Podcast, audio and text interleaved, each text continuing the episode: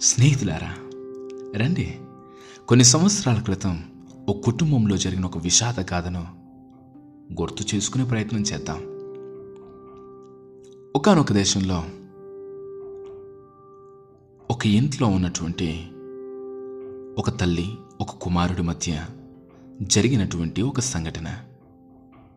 పాపం ఆ తల్లి తండ్రి చనిపోయాడు. తల్లి మాత్రమే ఉంది. తన కుమారుడు తన పనిని బట్టి ఆయన సైనిక దళంలో ఆర్మీలో పని చేస్తూ ఉన్నాడు. తల్లికి దూరంగా ఉంటూ అప్పుడప్పుడు ఉత్తరాలను రాస్తూ ఉన్నాడు. ఇక తన యొక్క సర్వీస్ అంతా ముగించుకొని ఇంకో సంవత్సరంలో ఆయన ఇంటికి తిరిగి వస్తాడు. తల్లి చాలా సంతోషంగా ఉంది. అన్ని వస్తువులు ఉన్నాయి తనకంటూ చూసుకోవడానికి పనివాళ్ళు ఉన్నారు. తన బిడ్డ చేస్తున్నటువంటి పనిని గురించి చాలా గర్వపడుతూ అందరికీ తన బిడ్డను గురించి చెబుతూ అందరూ గొప్పగా మాట్లాడుతుంటే ఎంతగానో ఆనందిస్తుందా తల్లి. ఒకరోజు ఆ తల్లికి ఒక ఉత్తరం వచ్చింది. ఆ ఉత్తరంలో తన కుమారుడు ఈ విధంగా రాశాడు. అమ్మా నువ్వు క్షేమంగా ఉన్నావని నేను అనుకుంటున్నాను. నేను ఇక్కడ క్షేమంగానే ఉన్నాను. కానీ గత నెలలో జరిగినటువంటి యుద్ధంలో నా స్నేహితుడు ఒకడు తన రెండు కాళ్ళను కోల్పోయాడు. ఆయనకు చూసుకోవడానికి ఎవరూ లేరు. సెలవులకి నేను ఇంటికి వస్తున్నాను కాబట్టి నా స్నేహితుడిని నాతో పాటు ఇంటికి తీసుకురావాలి అని నేను అనుకుంటున్నాను. మరి నీకిష్టమేనా? నీకిష్టమైతే నాకు మళ్ళీ మరో ఉత్తరాన్ని రాయమని ఆ కుమారుడు కోరాడు. ఆ ఉత్తరాన్ని చదివినటువంటి ఆ తల్లి కుమారుడికి బదులుగా మరో ఉత్తరం రాసింది. నానా నేను ఇక్కడ క్షేమంగానే ఉన్నాను. ప్రతిరోజు ఆ దేవునికి ప్రార్థన చేస్తూ ఉన్నాను. నీవు మన దేశం క్షేమంగా ఉండాలని. నువ్వు ఇంటికి వస్తున్నావన్న తెలిసిన విషయం నాకు చాలా సంతోషాన్ని కలిగజేసింది. కానీ నీ స్నేహితుడి గురించి ఆలోచిస్తేనే చాలా బాధగా ఉంది. నేనా? ముసలిదాన్ని అయిపోయాను నాకే పని వాళ్ళు అవసరమయ్యారు. నా బాగోగులు వారే చూసుకుంటున్నారు. ఇప్పుడు ఒకవేళ నీ స్నేహితుడు వస్తే తనను చూసుకోవడానికి కష్టమవుతుందేమో ఆలోచించు అని ఆ ఉత్తరాన్ని రాసింది తల్లి. ఉత్తరం వెళ్ళింది కానీ మరో ఉత్తరం అయితే ఇంటికి రాలేదు. కొద్ది రోజులకి ఒక ఫోన్ వచ్చింది. ఆ ఫోన్ మిలిటరీ ఆఫీస్ నుంచి వచ్చింది. ఆ తల్లిగారు ఆ యొక్క ఫోన్ మాట్లాడుతూ అయ్యా చెప్పండి. అవును నేను సోల్జర్ యొక్క తల్లిని మాట్లాడుతున్నాను. అమ్మా మీ కుమారుడు చనిపోయాడు. ఆయన యొక్క దేహాన్ని మీ ఇంటికి పంపిస్తూ ఉన్నాం. ఒక్కసారిగా తల్లికి గుండె ఆగినంత పని అయ్యింది నా కుమారుడు చనిపోవడం ఏంటి? నాకు మొన్నే ఉత్తరం రాశాడు. లేదు నేను నమ్మను అని అంటుందా తల్లి. అవునమ్మా. కొన్ని నెలల క్రితం యుద్ధం జరిగింది. ఆ యుద్ధంలో మీ కుమారుడు రెండు కాళ్ళు కోల్పోయాడు. ఎంతో చక్కగా యుద్ధంలో ధైర్యంగా నిలబడ్డాడు. దేశం కోసం పోరాడాడు. కానీ ఎందుకో తెలీదు. ఆయన కిటికీలో నుంచి దూకి ఆత్మహత్య చేసుకున్నాడు. ఈ మాట వినగానే తల్లి ఎంతగానో ఏడ్చింది. ఆ దేహంతో పాటు ఆ తల్లింటికి ఓ ఉత్తరం చేరింది. ఆ ఉత్తరాన్ని చదువుతున్న తల్లికి ఆ కుమారుడు రాశాడు అమ్మా నేను నీకు ఉత్తరం రాసి చెప్పింది నా స్నేహితుడు కాలుపోయాయి అన్నానే నిజానికి నా స్నేహితుడు కాదు. నాకే రెండు కాళ్ళు యుద్ధంలో కోల్పోవాల్సి వచ్చింది. నేను నడవలేని పరిస్థితుల్లో ఉన్నాను. నువ్వు ఎలా ప్రతిస్పందిస్తావో అని నీకు ఉత్తరాన్ని రాశాను. కానీ నేను బాధ పెట్టడం నాకు ఇష్టం లేదు. అలా అని ఇక్కడుండి ఇంకెవరిని బాధ పెట్టలేను అంటూ ఆయన ఆత్మహత్య చేసుకుంటున్నానని ఉత్తరాన్ని రాశాడు. ఈ ఉత్తరాన్ని చదివిన తల్లి గుండెలు బాదుకుంటూ బోరున ఏడుస్తూ ఉంది కన్నీళ్ళు ఎక్కి ఎక్కి ఏడుస్తూ ఉంది. అయ్యో నేను ఎవరో అనుకున్నానే నా కుమారుడా ఒకవేళ నీకే ఆ స్థితి వచ్చిందని తెలిస్తే. నేను ఖచ్చితంగా సేవ చేసేదాన్ని నేను చేయకుండా వదిలిపెట్టేదాన్ని కాదే అనుకుంటూ ఏడుస్తూ ఉంది. ఈ తల్లి కుమారుడు సంపాదించిన సంపాదనతో చాలా బాగానే ఉంది. తన కొరకు పనివారున్న తన పా తన పని తను చేసుకోగలిగినంత సామర్థ్యం కలిగినటువంటి తల్లి. కానీ కుమారుని కోల్పోవాల్సి వచ్చింది. ఫ్రెండ్స్ జాగ్రత్తగా వినండి. చాలాసార్లు మనం తొందరపాటు నిర్ణయాలు ఈ విధంగానే తీసుకుంటూ ఉంటాం. ఏదో ఒక పొరపాటు చేయగానే ఇక దేవుడు నన్ను క్షమించడు. ఇక దేవుడికి నేనంటే ఇష్టం లేదు. నన్నెవరు క్షమించిన ఆయన మాత్రం నన్ను క్షమించడు అంటూ తొందరపాటు నిర్ణయాలతో ఆయనకు దూరంగా వెళ్ళిపోవాలి అని మనం అనుకుంటాం. ఇదిగో మనుషుల్లో ఉన్నటువంటి ఈ తల్లి తన కుమారుడు కాదు అని తెలియగానే వద్దు అందే. కానీ దేవుడు తన కుమారుడు కాని వారినైనా సరే ఆయన చేర్చుకునేవాడు. కానీ మనమే ఇక్కడ మనం ఆలోచించాల్సింది తల్లి గురించి కాదు. ఆ కుమారుడు తీసుకున్నటువంటి నిర్ణయం గురించి. చాలాసార్లు మనం చేసే తొందరపాటు నిర్ణయాల వల్ల నన్నెవరూ ప్రేమించరు. నేనెవరికి అవసరం లేదు. నన్నెవరూ పట్టించుకోరు. ఇంకా నా పని అయిపోయింది. నన్ను దేవుడు కూడా క్షమించడం అనే ఆలోచనల చేత మనల్ని మనం చంపుకుంటూ ఉంటాం. లేదా ఆ పాపంలోనే స్థిరపడిపోతాం. లేదా పరిశుద్ధతకు దూరంగా వెళ్ళిపోవాలనుకుంటాం. అది చాలా తప్పు. తల్లి కన్నా మిన్న అయినది ఆ దేవుని ప్రేమ. అందుకే ఆయనను దేవుడు అంటున్నాం మనల్ని మనుషులు అని పిలుస్తున్నారు. మనిషి నిర్ణయాలు భావోద్రేకాలు మారుతూ ఉంటాయి. కానీ దేవుడు ఎన్నటికీ మార్పు చెందనివాడు. ఆయన ప్రేమ అయి ఉన్నాడు. ఆయన ప్రేమగా ఉన్నాడు.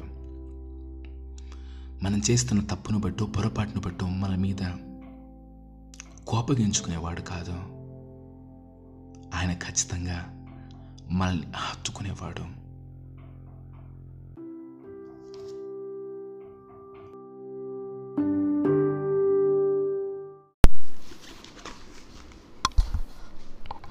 యోహాను సువార్త మొదటి అధ్యాయం.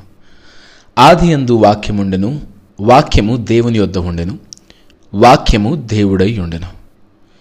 ఆయన ఆది ఎందు దేవుని యొద్ద ఉండెను. సమస్తమును ఆయన మూలముగా కలిగెను. కలిగియున్నదేదియు ఆయన లేకుండా కలగలేదు. ఆయనలో జీవముండెను. ఆ జీవము మనుషులకు వెలుగై ఉండెను ఆ వెలుగు చీకటిలో ప్రకాశించుచున్నది గాని చీకటి దానిని గ్రహింపకుండెను. యోహను గారు ఈ యొక్క సువార్తను వ్రాస్తూ ఉన్నప్పుడు ఆయన వృద్ధాప్యంలో ఉన్నాడు. పాట్మస్ దీవి నుండి ఆ చెరలో నుండి బయటకు వచ్చిన తర్వాత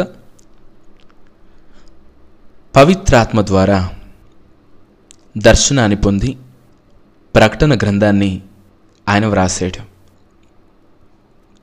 ప్రకటన గ్రంథాన్ని వ్రాసిన తర్వాత యేసు క్రీస్తు యొక్క ప్రేమ చల్లారిపోవడం ఆయన సంఘాలలో గమనించాడు ఆయన ఈ సువార్త వ్రాస్తూ ఉన్నప్పుడు యేసు క్రీస్తుతో పాటు ఉన్నటువంటి పన్నెండు మంది శిష్యులలో పదకొండుగురు ప్రభువునందు నిద్రించారు. దాదాపుగా అందరూ హతసాక్షులయ్యారు. యోహాను గారు ఒక్కరు మాత్రమే వృద్ధాప్యంలో ఉన్నాడు. అలా వృద్ధాప్యంలో ఉన్న యోహానును అనేక సంఘాలు ఆయనను తీసుకొని వెళ్తూ ఉన్నారు. ఎందుకో తెలుసా? యేసుక్రీస్తు ప్రభులు వారిని ముఖాముఖిగా చూసి ఆయనతో గడిపినటువంటి ఒక శిష్యుడు ఈయన. అలాంటి ఆయన చెప్పే సంగతుల గురించి సంఘమంతా ఎదురు చూస్తూ ఉంది. ఎఫ్ఎస్సిలో ఉన్న సంఘము సార్తీసులో ఉన్న సంఘము లవదేశియాలో ఉన్న సంఘము ఇలాంటి సంఘాలన్నిటినీ ఆయన ఆసియాలో ఉన్న సంఘాలన్నీ తిరుగుతూ ప్రభువును గురించి బోధిస్తూ ఉన్నాడు. పరిశుద్ధాత్మ ప్రేరేపణ ద్వారా ప్రజలలో చల్లారిపోయినటువంటి క్రీస్తు ప్రేమను గురించి ఆయన దైవత్వాన్ని గురించి మరలా ప్రచురించడానికి ఇదివరకే మత్తాయి సువార్త మార్కు సువార్త లూకా సువార్త ఉన్నప్పటికీ ఆయన యోహాను సువార్తను వ్రాయవలసి వచ్చింది. పేరులోనే మనకు కనిపిస్తుంది యోహాను గారి సువార్తను రాశారనే. కానీ ఆయనే వ్రాసినట్టుగా ఒక వచనం కూడా మనకు కనపడదు. ఆదిమ సంఘములో ఉన్నటువంటి పాలికార్ టెర్థూలియన్ యూసీబస్ అనే యోహాను గారి శిష్యులు చరిత్రలో మనకెన్నో ఆధారాలను ఇస్తూ వచ్చారు. ఈ సువార్త ఆయన ద్వారా వ్రాయబడింది అని.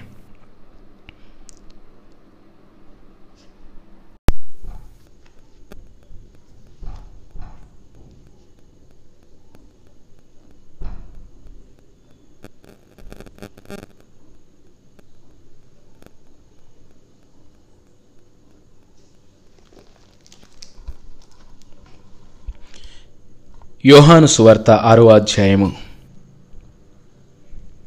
మొదటి నుండి నాలుగు వచనాలను చదువుదాం. అటు తర్వాత యేసు తిబేరియా సముద్రము అనగా గలిలియా సముద్రము దాటి అద్దరికి వెళ్ళెను. రోగుల ఎడల ఆయన చేసిన సూచక్రియలను చూచి బహుజనులు ఆయనను వెంబడించిరి. యేసు కొండ ఎక్కి అక్కడ తన శిష్యులతో కూడా కూర్చుండెను. అప్పుడు పస్కా అను యూదుల పండుగ సమీపించెను. కాబట్టి యేసు కనులెత్తి బహుజనులు తన యొద్దకు వచ్చుట చూచి వీరు భుజించుటకు ఎక్కడ నుండి రొట్టెలు కొనితెంతుమని ఫిలిప్పునడిగాను యోహాను సువార్తలో ఉన్నటువంటి విషయాల్ని మనము ప్రతిరోజు ధ్యానిస్తూ ఉన్నాం. అందులో భాగంగా ఆరవ అధ్యాయంలో మనం ప్రవేశించాం. అటు తరువాత యేసు తిబేరియా సముద్రము అనగా గలీలియా సముద్రమును దాటి అద్దరికొచ్చాడు. యోహాను గారు యేసు క్రీస్తు పరిచర్యలో ఎక్కువ భాగం గలిలియా ప్రాంతంలో జరిగిన విషయాల్ని ఆయన వ్రాయడం జరిగింది.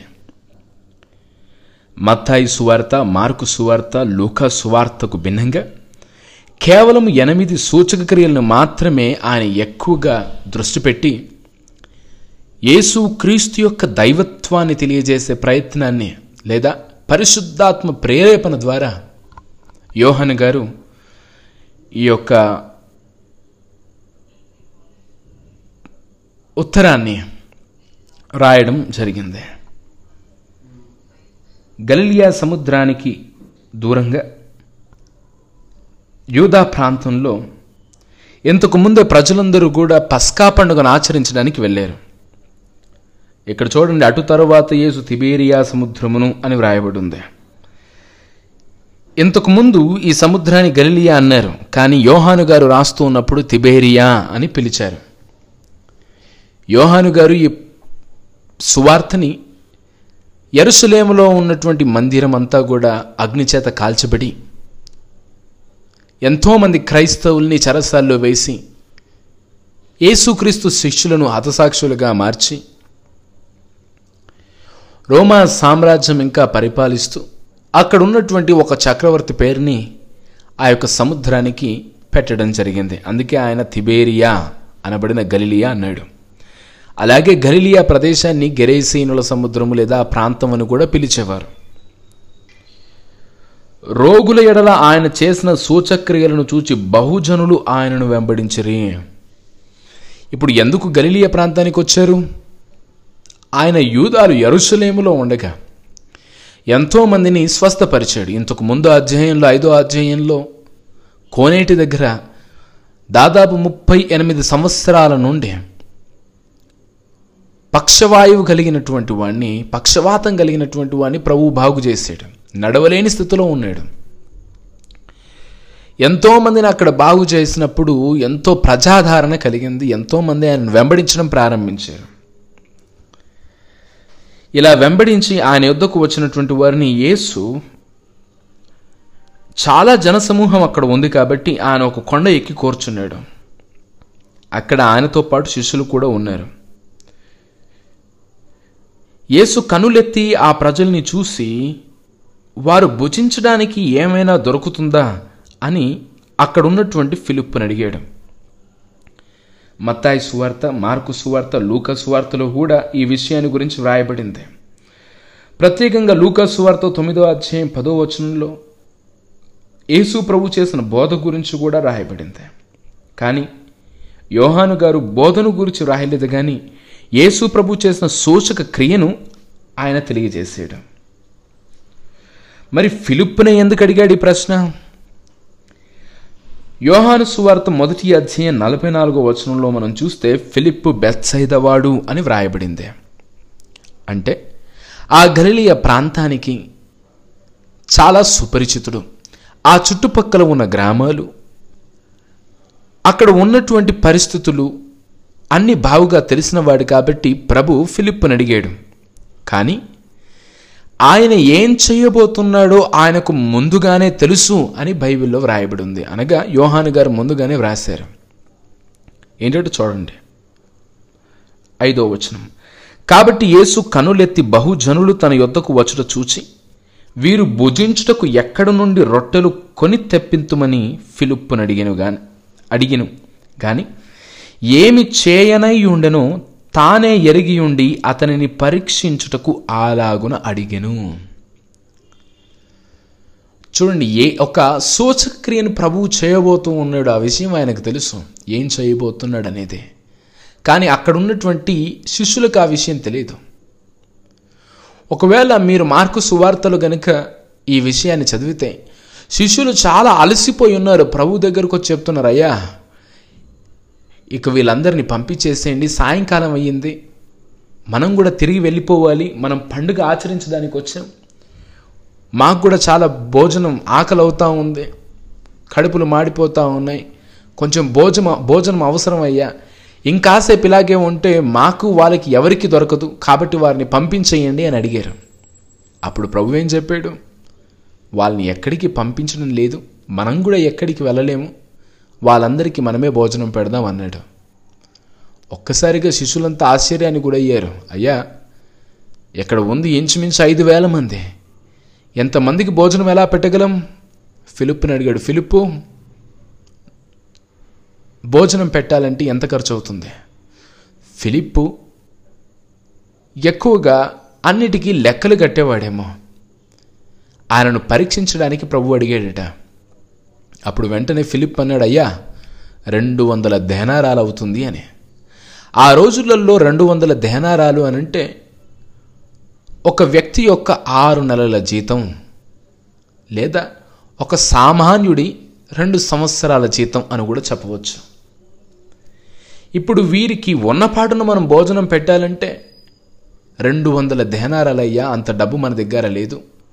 ఉన్న ఇంతమందికి సరిపోయే భోజనాన్ని కూడా ఎవరు కొట్లలో అమ్మరు? ఐదు వేల మంది పురుషుల సంఖ్య మాత్రమే అని వ్రాయబడి ఉంది అక్కడ స్త్రీలు పిల్లలు ఇంకా చాలామంది ఉన్నారు. ఆ విధంగా ఒకవేళ లెక్కేస్తే దాదాపు పదమూడు వేల మందో పదిహేను వేల మందో ఉన్నారు. వారందరికీ భోజనాన్ని వీరు పెట్టాలి. అందుకు ఫిలిప్పు ఏడో వచనం. వారిలో ప్రతివాడును కొంచెము కొంచెము పుచ్చుకొనుటకైనను రెండు వందల దేనారములు. అనగా ఒక దేనారము ఇంచుమించు అర్ధ రూపాయి కావచ్చును అని మన తెలుగు బైబిల్లో రాశారు.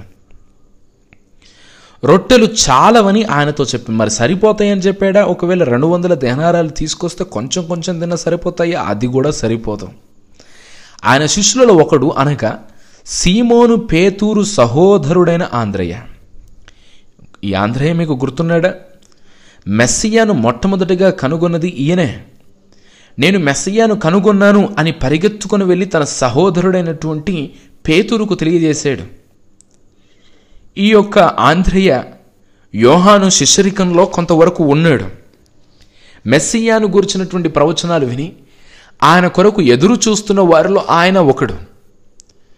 యేసుక్రీస్తు చేస్తున్నటువంటి సూచక క్రియలను చూసి ఆశ్చర్యానికి లోనై ఆయనే మెస్సయ్యా అని దృఢపరుచుకొని తన సహోదరుడికి తెలియజేశాడు. ఇదిగో ఆ ఆంధ్రే ఏం చేస్తున్నాడో చూడండి తొమ్మిదో వచనంలో. ఇక్కడ ఉన్న యొక్క చిన్నవాని యొద్ద ఐదు యవల రొట్టెలు రెండు చిన్న చేపలు ఉన్నవి కానీ ఎంతమందికి ఇవి ఏమాత్రమని ఆయనతో అనగా అసలు ఎందుకు తీసుకొచ్చాడు మరి ఆంధ్రయ్య ఆ చిన్నవాడిని ఎందుకు తీసుకొచ్చాడు అనుకుంటున్నారు? యోహాను సువార్తలో వ్రాయబడి లేదు కానీ మీరు మరి ఒక సువార్తలో చదివినట్టయితే తినడానికి ఏమైనా ఉందా వెతకండి అని ప్రభు అన్నాడు. అప్పుడు శిష్యులు వెళ్ళి వెతకడం ప్రారంభించినప్పుడు అక్కడ ఉన్న ఆ ఐదు వేల మంది ప్రజలలో ఇదిగో ఈ చిన్న బాలుడు. ఒకవేళ చిన్నవాడు కాబట్టి వాళ్ళమ్మగారు దూర ప్రయాణం ఏదైనా కొంచెం భోజనం ఆయనకు పెట్టి పంపించిందేమో యవల రొట్టెలు రెండు చిన్న చేపలు అని రాసుంది. యవల రొట్టెలు ఎవరు తింటారో తెలుసా? ఆ రోజు ఉన్నటువంటి సంస్కృతిలో పేదవారి తినే ఒక ఆహారం యవల రొట్టెలు. అలాంటి ఒక ఆహారం లేదా ఆ రొట్టెలు ఆ యొక్క అబ్బాయి కలిగి ఉన్నాడు. చిన్న చేపలు. పిల్లాడు కాబట్టి తనకు సరిపడి భోజనాన్ని తన తల్లి ఇచ్చి పంపించింది. ఇప్పుడు ఆ బాబును కనుగొన్న ఆంధ్రయ్య ప్రభువు దగ్గరకు తీసుకుని వచ్చాడు. యేసు జనులను కూర్చుండబెట్టమని చెప్పాను. ఆ చోట చాలా పచ్చిక ఉండను గనక లెక్కకు ఇంచుమించు ఐదు వేల మంది పురుషులు కూర్చుండిరి. ఏం చేశారు చూడ చూసారా? ఆయన కొండ మీద నిలవబడ్డాడు లేదా కూర్చున్నాడు ఆయన మాట్లాడుతూ ఉన్నాడు ప్రజలు వింటున్నారు సాయంకాలం కావచ్చింది.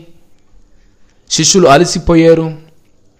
ఇప్పుడు ఆయన అంటూ ఉన్నాడు అందరినీ వరుసగా కూర్చోబెట్టండి.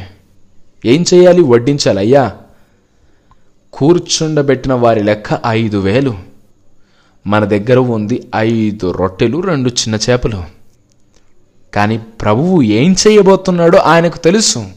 శిష్యులకి ఏమీ తెలియదు అక్కడున్న ప్రజలకు తెలియదు. మరి ప్రభువు ఏం చేశాడు చూడండి. పదకొండవ వచనం. యేసు ఆ రొట్టెలు పట్టుకుని కృతజ్ఞతాస్థుతులు చెల్లించి కూర్చున్న వారికి వడ్డించెను. అలాగున చేపలు కూడా వారికిష్టమైనంత మట్టుకు వడ్డించెను. వారు తృప్తిగా తినిన తర్వాత ఏమీ నష్టపోకుండా మిగిలిన ముక్కలు పోగు చేయుడని తన శిష్యులతో చెప్పాను. చూడండి. కొంచెం కొంచెం కాదు ఇప్పుడు పెట్టింది. తమకు ఇష్టం వచ్చినంతగా కడుపు నిండా భోజనాన్ని పెట్టాడు ఏం చేశాడట ప్రభు? తన దగ్గర ఉన్న కొంత ప్రభువుకు కృతజ్ఞతాస్తులు చెల్లించాడు. శిష్యులు పంచి పెడుతూ ఉండగా అవి ఎక్కువయ్యాయా? శిష్యులు చేయలేదు? ఆ యొక్క సూచక్రియ ప్రభువు చేశాడు. ఆయన కేవలం కృతజ్ఞతాస్తులు చెల్లించాడు అని మాత్రం వ్రాయబడి ఉంది ప్రవ్వ నీవు ఇచ్చిన దానికి కృతజ్ఞతాస్తుతులు అన్నాడు. చాలాసార్లు మన దగ్గర ఉన్నదానిని మరిచిపోయి లేని వాటి కొరకు మనం ప్రయత్నిస్తూ ఉంటాం. మన దగ్గర ఎంత కొంచెం అయితే ఉందో ఆ కొంచెము ప్రభువు ఇచ్చిన దానిని బట్టి కృతజ్ఞత ఇవ్వడం అనేది చాలాసార్లు మన జీవితాల్లో మర్చిపోతూ ఉంటాం. నీ దగ్గర ఉంది కొంచెమే కావచ్చు. ఆ కలిగి ఉన్న కొంచాన్ని ఆ కలిగి ఉన్న కొంచెం పదార్థాన్ని ఆ కలిగి ఉన్న కొంత డబ్బును బట్టి ఆ కలిగి ఉన్నటువంటి కొన్ని వసతులను బట్టి ఆ కలిగి ఉన్నటువంటి కొంత ఆరోగ్యాన్ని బట్టి అయినా సరే మనం ప్రభువుకు కృతజ్ఞతులమై ఉండాలి. పచ్చిక బహిల్లో కూర్చున్నారట. కీర్తనల భాగంలో కీర్తనకారుడు రాశాడు కదా. ఆయన నన్ను పచ్చికమైన పర పచ్చికమైన చోట్ల పరుండబెట్టాడు. ఆయన నాకు భోజనాన్ని సిద్ధపరిచాడు. ఇదిగో ఇక్కడ ఆయన భోజనాన్ని సిద్ధపరుస్తూ ఉన్నాడు. అలాగ వారందరికీ భోజనాన్ని పెట్టిన తర్వాత వారు తృప్తిగా తినిన తర్వాత ఏమీ నష్టపోకుండా మిగిలిన ముక్కలు పోగు చేయడని తన శిష్యులతో చెప్పాను. కాబట్టి వారు భుజించిన తర్వాత వారి యొద్ద మిగిలిన ఐదు యవల రొట్టెలు ముక్కలు పోగు చేసి పన్నెండు గంపలు నింపిరే. చూసారా ముక్కలు. దేని కొరకు వదిలి పెడతారు ఈ ముక్కలు? తినగా మిగిలిన ముక్కల్ని ఆకాశ పక్షుల కొరకు చిన్న చిన్న పక్షుల గురించి జంతువుల గురించి వదిలేస్తూ ఉంటారు. ఆ అబ్బాయి ఇచ్చినటువంటి ఆ బాబు ఇచ్చినటువంటి ఐదు రొట్టెలు కాకుండా ఆ మిగిలిన వాటినన్నిటినీ పోగు చేయగా పన్నెండు గంపలయ్యాయట. అంటే పన్నెండు మంది శిష్యులకి పన్నెండు గంపలు అన్నమాట వారు తృప్తిగా తినిన తర్వాత ఏమీ నష్టపోకుండా మిగిలిన ముక్కలు పోగు చేసిన తన శిష్యులతో చెప్పాను. కాబట్టి వారు భుజించిన తర్వాత వారి యొద్ద మిగిలిన ఐదు యవల రొట్టెల ముక్కలు పోగు చేసి పన్నెండు గంపలు నింపిరి. ఆ మనుష్యులు యేసు చేసిన సూచక్రియను చూచి నిజముగా ఈ లోకమునకు రాబోవు ప్రవక్త ఈయనే అని చెప్పుకునరే. ఏం చెప్పారట? ఈ లోకానికి రాబోయే ప్రవక్త ఈయనే అని అన్నారు.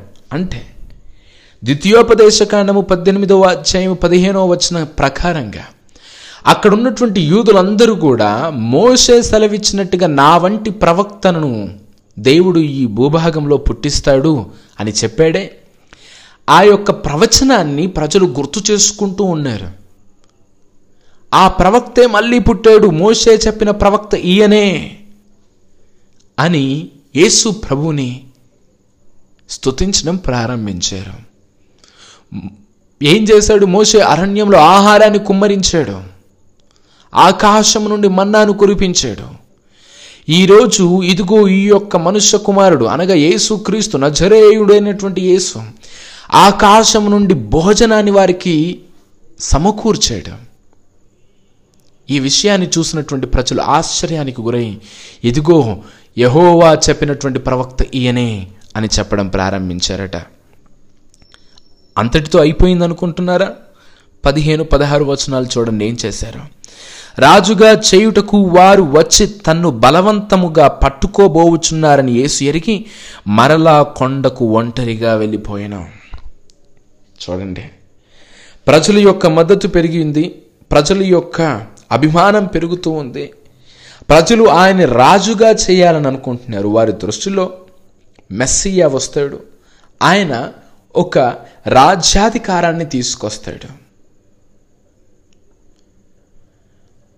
ఆత్మీయమైనటువంటి రాజ్యాన్ని వారు చూడట్లేదు కానీ ఈ లోక రాజ్యాన్ని ఈ రోమా సామ్రాజ్యంలో నుంచి బానిసత్వంలో నుంచి విడిపించి మాదంటూ ఒక దేశంగా మాకు ఒక గొప్ప రాజు పుడతాడని ఎదురు చూస్తూ ఉన్నారు. అలా ఎదురు చూసినటువంటి వారు ఆయనను రాజు చేయడానికి బలవంతంగా కేకలు వేయడం ప్రారంభించారు. కానీ యేసు ప్రభువు వారి యొక్క కేకలకు లొంగలేదు. వారి యొక్క అభిమానాన్ని చూసి ఒప్పొంగలేదు ఆయన. ప్రజలు తనను ఆ విధంగా ప్రే జేజేలు పలుకుతూ ఉన్నప్పుడు దానిని చూసి ఆయన ఇష్టపడలేదు. ఆయన ఏ పని కొరకు వచ్చాడో ఆయనకు తెలుసు. ఆయన వచ్చింది ఈ భూలోకంలో రాజరికాన్ని గురించి కాదు. రాజుగా తనను తాను ప్రతిష్ఠించుకోవడానికి రాలేదు. ప్రదర్శనకు రాలేదు ఆయన. కాబట్టి ఏం చేశాడట? అక్కడి నుండి వెళ్ళిపోయాడు. ఒంటరిగా కొండ ప్రాంతానికి వెళ్ళిపోయాడు. వెళ్ళిపోయి శిష్యులతో చెప్పాడు ఇదిగో మీరు ఇక్కడి నుంచి వెళ్ళండి అని అన్నాడు.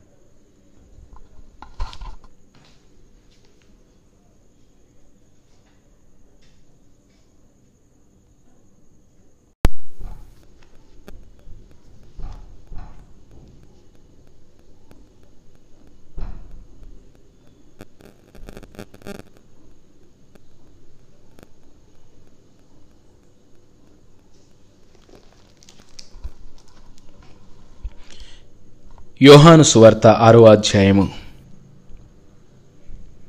మొదటి నుండి నాలుగు వచనాలను చదువుదాం.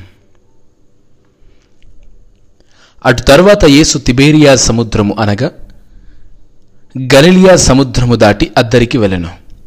రోగుల ఎడల ఆయన చేసిన సూచక్రియలను చూచి బహుజనులు ఆయనను వెంబడించిరి. యేసు కొండ ఎక్కి అక్కడ తన శిష్యులతో కూడా కూర్చుండెను.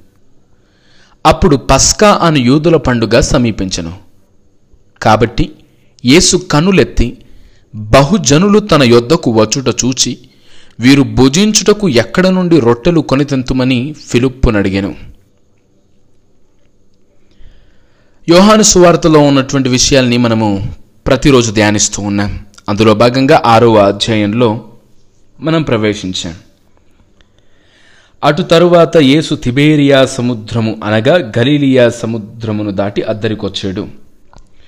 యోహాను గారు యేసు క్రీస్తు పరిచర్యలో ఎక్కువ భాగం గలిలియా ప్రాంతంలో జరిగిన విషయాల్ని ఆయన వ్రాయడం జరిగింది.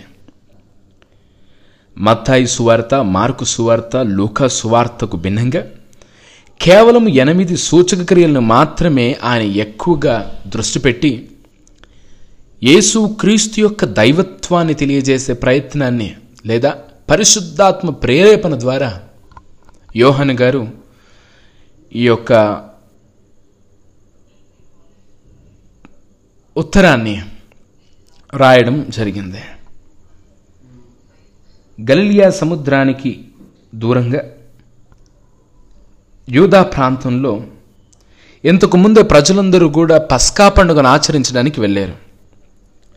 ఇక్కడ చూడండి అటు తరువాత యేసు తిబేరియా సముద్రమును అని వ్రాయబడి ఉంది ఇంతకు ముందు ఈ సముద్రాన్ని గలిలియా అన్నారు కానీ యోహాను గారు రాస్తూ ఉన్నప్పుడు తిబేరియా అని పిలిచారు. యోహాను గారు ఈ సువార్తని ఎరుసలేములో ఉన్నటువంటి మందిరం అంతా కూడా అగ్నిచేత కాల్చబడి ఎంతోమంది క్రైస్తవుల్ని చరసాల్లో వేసి యేసుక్రీస్తు శిష్యులను హతసాక్షులుగా మార్చి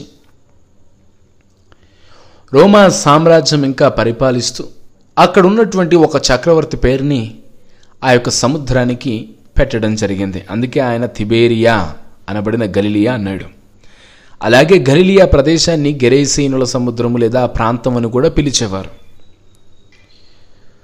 రోగుల ఎడల ఆయన చేసిన సూచక్రియలను చూచి బహుజనులు ఆయనను వెంబడించరి.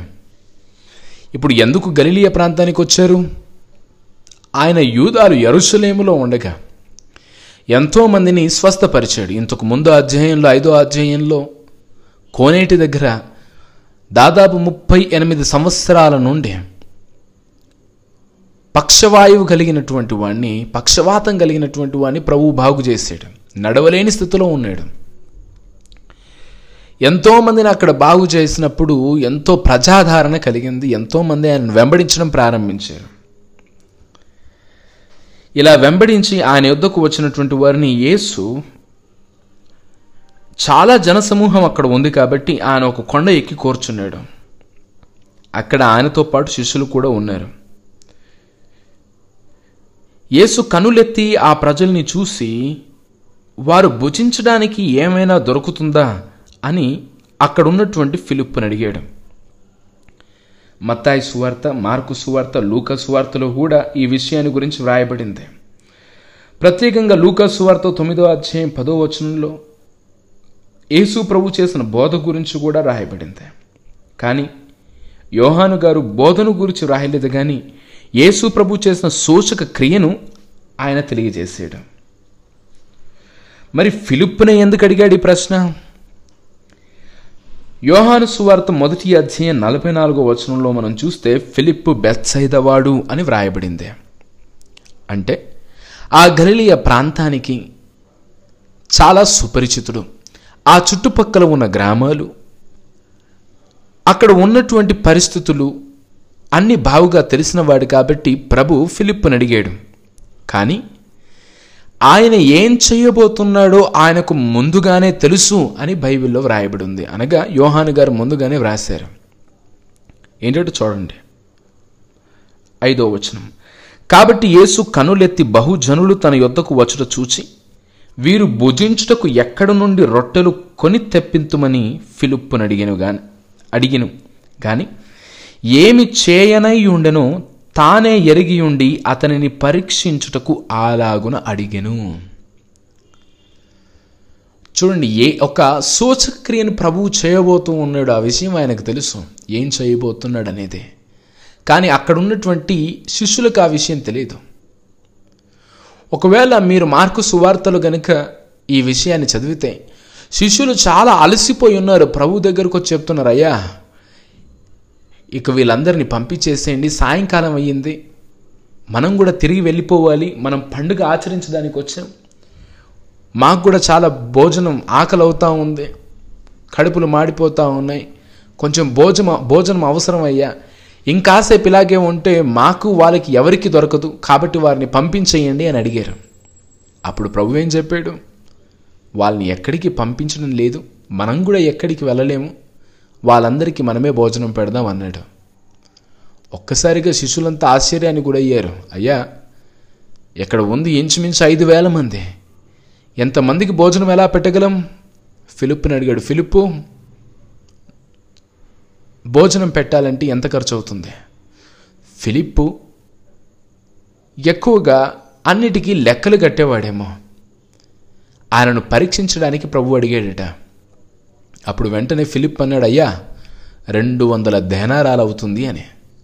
ఆ రోజులలో రెండు వందల దేనారాలు అని అంటే ఒక వ్యక్తి యొక్క ఆరు నెలల జీతం లేదా ఒక సామాన్యుడి రెండు సంవత్సరాల జీతం అని కూడా చెప్పవచ్చు.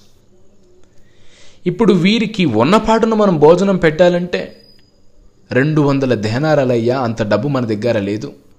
ఉన్న ఇంతమందికి సరిపోయే భోజనాన్ని కూడా ఎవరు కొట్లలో అమ్మరు.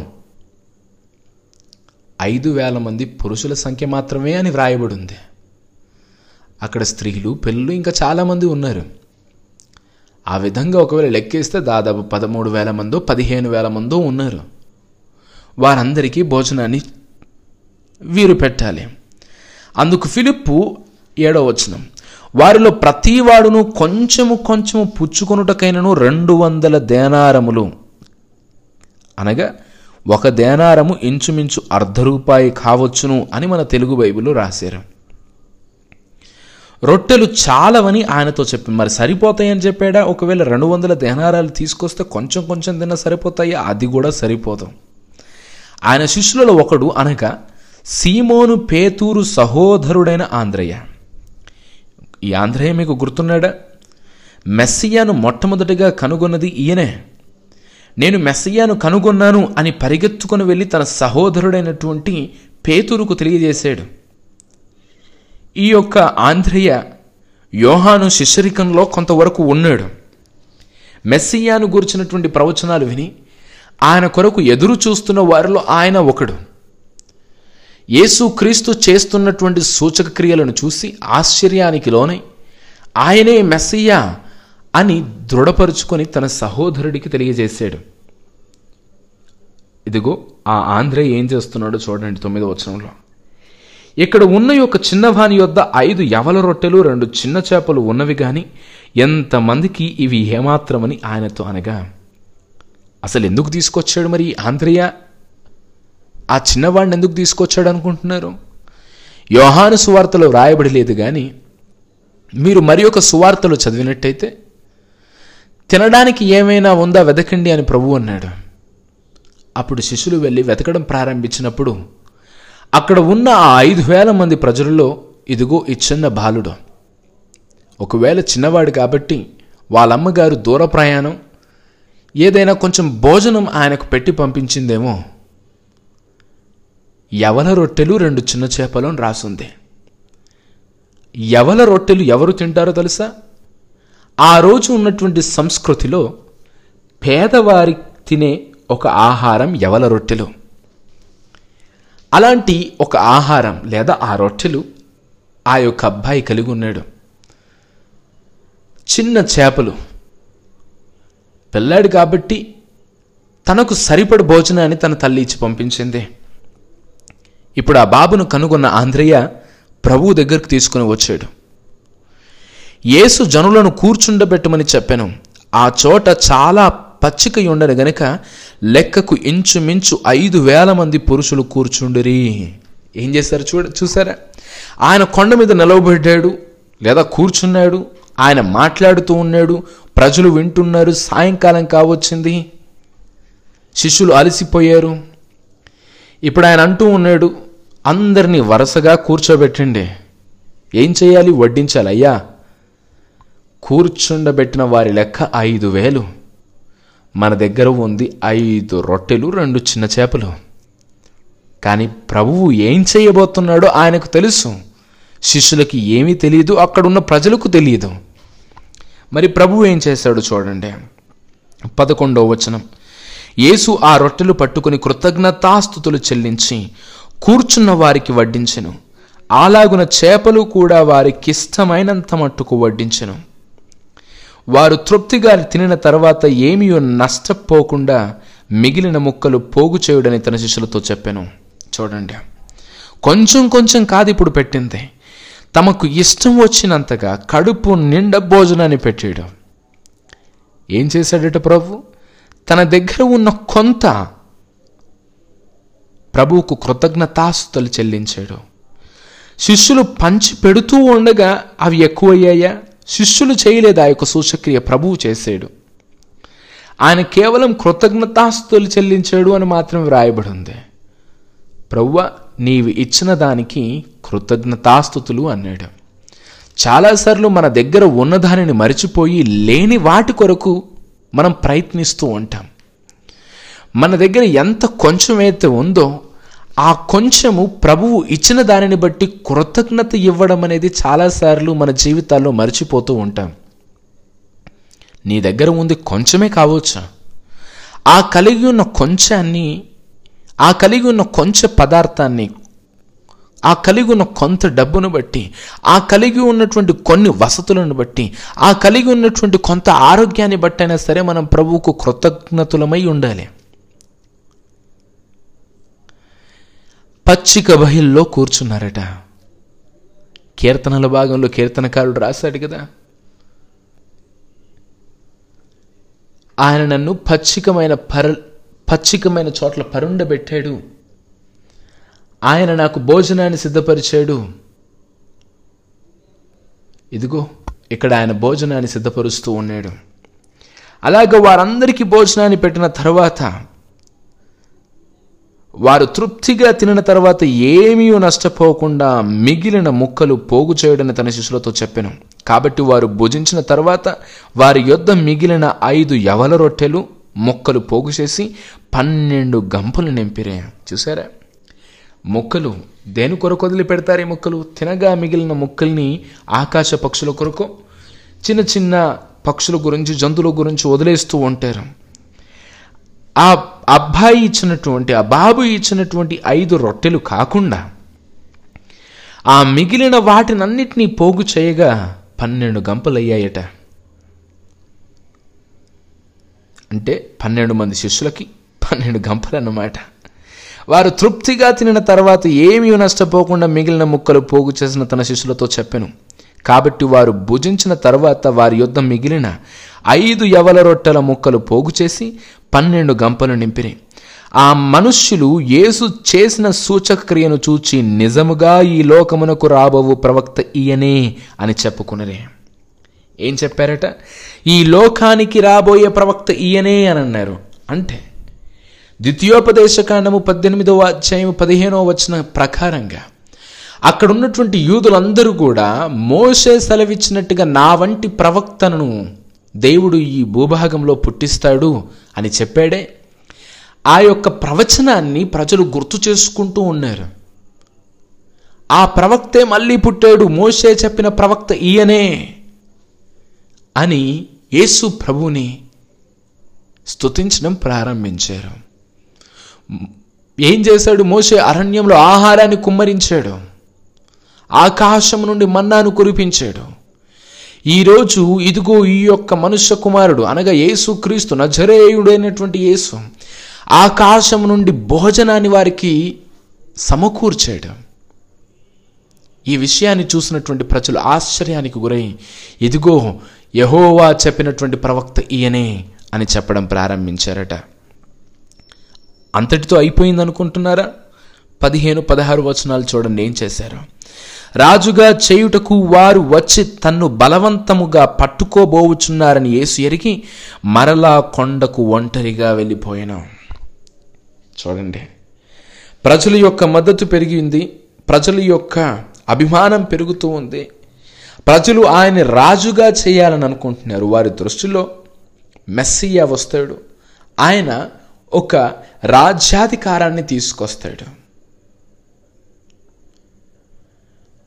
ఆత్మీయమైనటువంటి రాజ్యాన్ని వారు చూడట్లేదు కానీ ఈ లోక రాజ్యాన్ని ఈ రోమా సామ్రాజ్యంలో నుంచి బానిసత్వంలో నుంచి విడిపించి మాదంటూ ఒక దేశంగా మాకు ఒక గొప్ప రాజు పుడతాడని ఎదురు చూస్తూ ఉన్నారు. అలా ఎదురు చూసినటువంటి వారు ఆయనను రాజు చేయడానికి బలవంతంగా కేకలు వేయడం ప్రారంభించారు. కానీ యేసు ప్రభువు వారి యొక్క కేకలకు లొంగలేదు. వారి యొక్క అభిమానాన్ని చూసి ఒప్పొంగలేదు ఆయన. ప్రజలు తనను ఆ విధంగా ప్రే జేజేలు పలుకుతూ ఉన్నప్పుడు దానిని చూసి ఆయన ఇష్టపడలేదు. ఆయన ఏ పని కొరకు వచ్చాడో ఆయనకు తెలుసు. ఆయన వచ్చింది ఈ భూలోకంలో రాజరికాన్ని గురించి కాదు. రాజుగా తనను తాను